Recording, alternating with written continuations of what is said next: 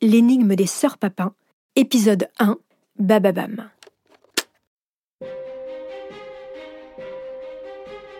C'est une histoire de domestiques qui se révoltent contre la bourgeoisie.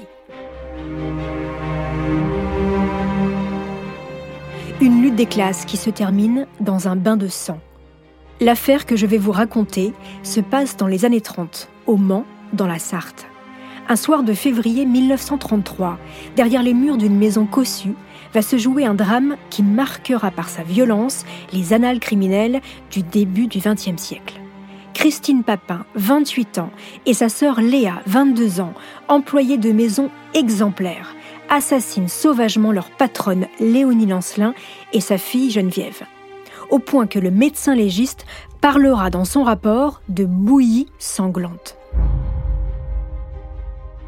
Comme beaucoup de faits divers tragiques, cette histoire a fasciné et a inspiré les plus grands romanciers, cinéastes et metteurs en scène.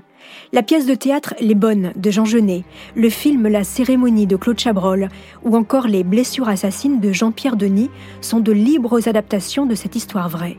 Une histoire dont vous avez peut-être déjà entendu parler. Est-ce un crime de folie ou un crime de vengeance? Aujourd'hui encore, on se questionne. Qui étaient les sœurs Papin? Pourquoi, après des années de bons et loyaux services, elles décident de massacrer de la manière la plus sauvage qu'il soit leur patronne? Derrière le crime odieux, que raconte réellement cette histoire?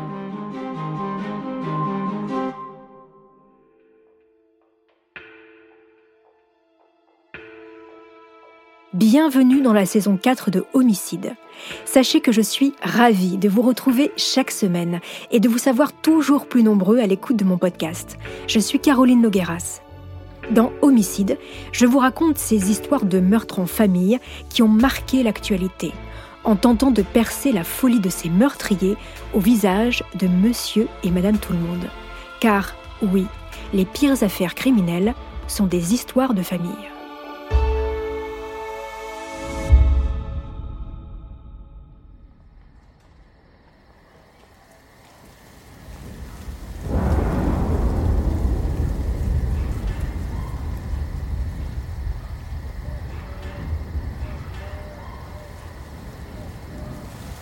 Jeudi 2 février 1933. René Lancelin, la soixantaine, ancien avoué, l'équivalent d'un avocat aujourd'hui, rentre chez lui après avoir passé l'après-midi avec ses amis du Cercle, un club très sélect où quelques notables et bourgeois de la ville se réunissent régulièrement. La rue est calme, seul le claquement de ses pas sur le pavé vient fendre le silence de ce début de soirée. Arrivé au 6 rue Bruyère, au Mans, Lancelin tente d'ouvrir la porte cochère de sa maison, mais elle lui résiste. Elle est fermée de l'intérieur. C'est étonnant, car la porte n'est jamais fermée d'habitude. Monsieur Lancelin frappe plusieurs fois, mais personne ne vient lui ouvrir. Aucun bruit n'émane de l'intérieur. Les volets blancs sont fermés, et seule une petite lueur filtre par la lucarne du dernier étage, celle de la chambre des bonnes. Christine et Léa, qui, malgré les coups de leur patron sur la porte, ne viennent pas ouvrir. René Lancelin et sa femme Léonie sont attendus pour le dîner chez son beau-frère. Peut-être que son épouse est déjà partie avec sa fille. René se rend donc chez son beau-frère. Mais là non plus, personne ne lui répond. Il rebrouche chemin et retourne alors chez lui. Mais c'est peine perdue car la porte est désespérément fermée. Inquiet, Lancelin décide de prévenir la police. 20 heures, deux agents, Rago et Vérité, deux noms comme un fait exprès, débarquent devant chez René Lancelin. Les deux policiers frappent aussi, mais personne ne répond. Alors ils escaladent le mur de la cour et atterrissent à l'arrière de la maison. Ils défoncent la porte-fenêtre du vestibule. Les deux hommes pénètrent à l'intérieur. Il fait nuit noire. L'électricité est coupée. Rago et Vérité allument leurs torches et commencent à explorer les lieux. Au rez-de-chaussée, personne. Puis, ils grimpent les escaliers qui les mènent au premier étage. À la lueur de leurs lampes, sur l'une des marches, ils découvrent un petit objet rond, comme une bille. Mais à y regarder de plus près, ce n'est pas une bille. Non, c'est un œil. Un œil humain. Puis sur le palier gisant sur le sol, les agents tombent sur deux cadavres de femmes. Pantalons baissés, jupe remontée jusqu'aux fesses. Léonie Lancelin, 68 ans, et sa fille Geneviève, 28 ans. Elles ont été lacérées de coups de couteau sur les jambes et les fesses. Leur visage Eh bien, il n'y a plus de visage. Et à la place de leurs yeux, deux trous béants. Oui, Léonie et Geneviève ont été énucléés. Leurs yeux ont été arrachés de leur visage. À leur côté, il y a un couteau de cuisine et un gros pot en étain cabossé. Des gouttes de sang sur les murs et sur un tableau témoignent de la violence de la tuerie. Les policiers redescendent au plus vite dans la rue pour aller chercher le commissaire Dupuis, qui les a accompagnés, et M. Lancelin, mais il déconseille à René Lancelin de monter. Le commissaire central découvre à son tour la scène de crime. Les policiers font le tour du premier étage, fouillent les trois chambres. Personne. Dans la blanchisserie, le fer à repasser a été comme abandonné près d'une chemise froissée. Une chambre n'a pas encore été inspectée, celle des bonnes, mais elle est fermée à clé. À l'intérieur, pourtant, aucun bruit. Alors on va chercher le serrurier, mais aussi le procureur et le médecin légiste. Le serrurier, à l'œuvre, réussit à déverrouiller la porte et l'ouvre brusquement. Et oui, elles sont là, les sœurs Papin, éclairées à la bougie, Christine, 28 ans, et sa petite sœur, Léa, 22 ans, dans le même lit, nues, chacune sous leur peignoir, se serrant l'une contre l'autre.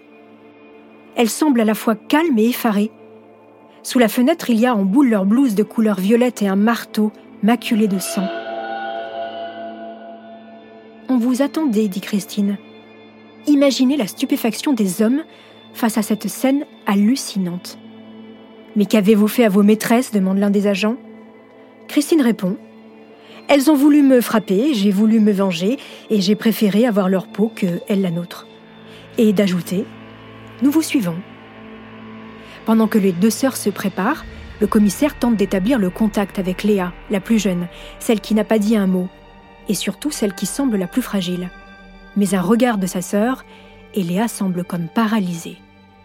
Un jeune reporter, Eugène Bocage, dépêché sur les lieux pour le journal de la Sarthe, immortalise l'instant il prend la première photo des sœurs Papin au moment de leur arrestation.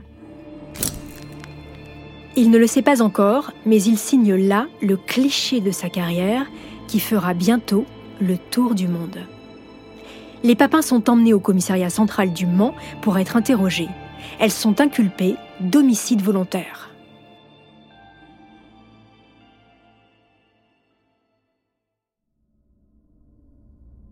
Christine raconte sans émotion sa journée du 2 février au commissaire.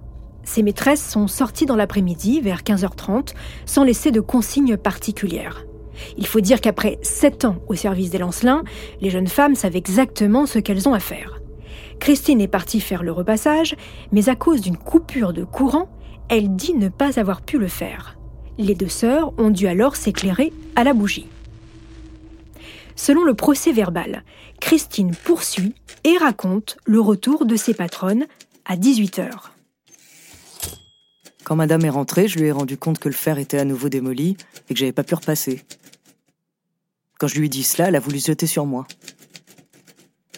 Nous étions à ce moment-là, mes maîtresses, ma sœur et moi, sur le palier du premier étage. Voyant que madame Lancelin allait se jeter sur moi, je lui ai sauté à la figure. Je lui ai arraché les yeux avec mes doigts. Euh, quand je dis que j'ai sauté sur Madame Lancelin, je me trompe, c'est sur Mademoiselle Lancelin. Et c'est à cette dernière que j'ai arraché les yeux. Pendant ce temps, ma sœur a sauté sur Madame Lancelin et lui a arraché les yeux. Ensuite, je suis descendu précipitamment à la cuisine pour aller chercher un marteau et un couteau de cuisine. Avec ces instruments, ma sœur et moi, nous nous sommes acharnés sur nos maîtresses. Nous avons changé plusieurs fois les instruments de l'une à l'autre. C'est-à-dire que j'ai passé le marteau à ma sœur pour frapper et elle m'a passé le couteau. Nous avons fait la même chose avec le pot en étain. Les victimes se sont mises à crier. Quand nous avons fait le coup, je suis allé fermer au verrou la porte cochère et je suis allé également fermer la porte du vestibule. parce que j'aimais mieux que ce soit la police qui constate notre crime plutôt que notre patron. Je n'ai aucun regret. J'aime mieux avoir eu la peau de nos patronnes plutôt que ce soit elle qui ait eu la mienne ou celle de ma sœur. J'ai pas prémédité mon crime, je n'avais pas de haine envers elle. J'ai jamais aimé le geste qu'a eu Madame Lancelin à mon égard. La gifle qu'elle a voulu me donner.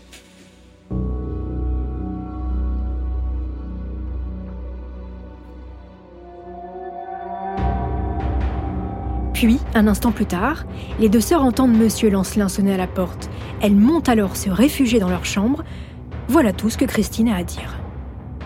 Leur première nuit en cellule, les deux sœurs vont la passer ensemble. Une première grosse erreur de la part des policiers, comme l'explique en 2000 au micro de Claude Ventura, Gérard Gourmel, ancien chroniqueur judiciaire chez Ouest France. euh, on sait qu'effectivement, elles n'ont été séparées que le lendemain soir. C'est-à-dire qu'elles sont restées en contact, elles sont passées la nuit ensemble, sans dormir, dit-on. Normalement, euh, selon le dossier, le lendemain matin, euh, personne ne les a inquiétées. Le lendemain après-midi, elles, ont, elles ont été appelées à, comparaître devant le juge d'instruction. Ce n'est qu'ensuite qu'elles ont été séparées. Donc elles ont, elles ont passé 14 heures, 18 heures, seules à seules, ce qui leur permettait effectivement si elles le souhaitaient, de, monter une, ligne commune euh, de, responsabilité euh, ou arranger les formes de leur, affaire. Le lendemain, c'est au tour de Léa d'être interrogée par le juge. Ce dernier lui lit d'abord les déclarations de Christine, et elle se contente d'acquiescer les propos de sa sœur. Voici son procès verbal. Tout ce que vous a dit ma sœur est exact. Les crimes se sont passés exactement comme elle vous les a narrés. Mon rôle dans cette affaire est exactement celui qu'elle vous a indiqué. J'ai frappé autant qu'elle. Comme elle, j'affirme que nous n'avions pas prémédité de tuer nos patronnes. L'idée nous est venue instantanément quand nous avons entendu Madame Lancelin nous faire des reproches. Pas plus que ma sœur, je n'ai le moindre regret de l'acte criminel que nous avons commis. Comme ma sœur, j'aime mieux avoir eu la peau de nos patronnes que elle, la nôtre. Les armes du crime, les preuves, les aveux. Pour le magistrat, pas besoin de chercher plus loin. Alors certes, le mobile n'est pas clair, il n'y a pas de témoin. Mais bon, est-ce vraiment nécessaire? René Lancelin, le propre mari et père des victimes, ne sera même pas entendu. Et son beau-frère non plus d'ailleurs. Quelques heures après le drame, le journal de la Sarthe publie la fameuse photo de Bocage. On y voit les deux sœurs Papin en peignoir, le regard dur, les cheveux en bataille. Et juste à côté, il y a un autre cliché des deux femmes, pris quelques années plus tôt dans un studio. Le contraste est saisissant. Elle porte cette fois-ci un chemisier col Claudine bien coiffé et esquisse un sourire. À ce moment-là, elle travaille déjà chez les Lancelins. En tout, elles sont restées sept ans au service de cette famille. D'autres journaux locaux et nationaux emboîtent le pas du journal de la Sarthe et font aussi leur une sur le crime des sœurs Papin. Et on cherche des explications. La lutte de deux femmes sanguinaires contre deux notables La révolte des domestiques contre leur maître En tous les cas, la violence est inouïe. De mémoire de médecin légiste, le docteur Chartier n'a jamais vu ça. Les yeux des deux femmes ont quand même été arrachés à main nue. Alors que s'est-il passé entre ces deux photos? Quel traumatisme se cache chez les deux sœurs?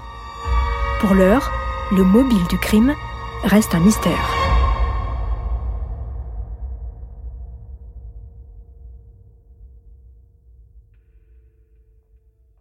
Le prochain épisode, je vous raconterai l'enfance de Christine et Léa, ce qu'elles ont vécu avant le crime atroce qu'elles ont commis.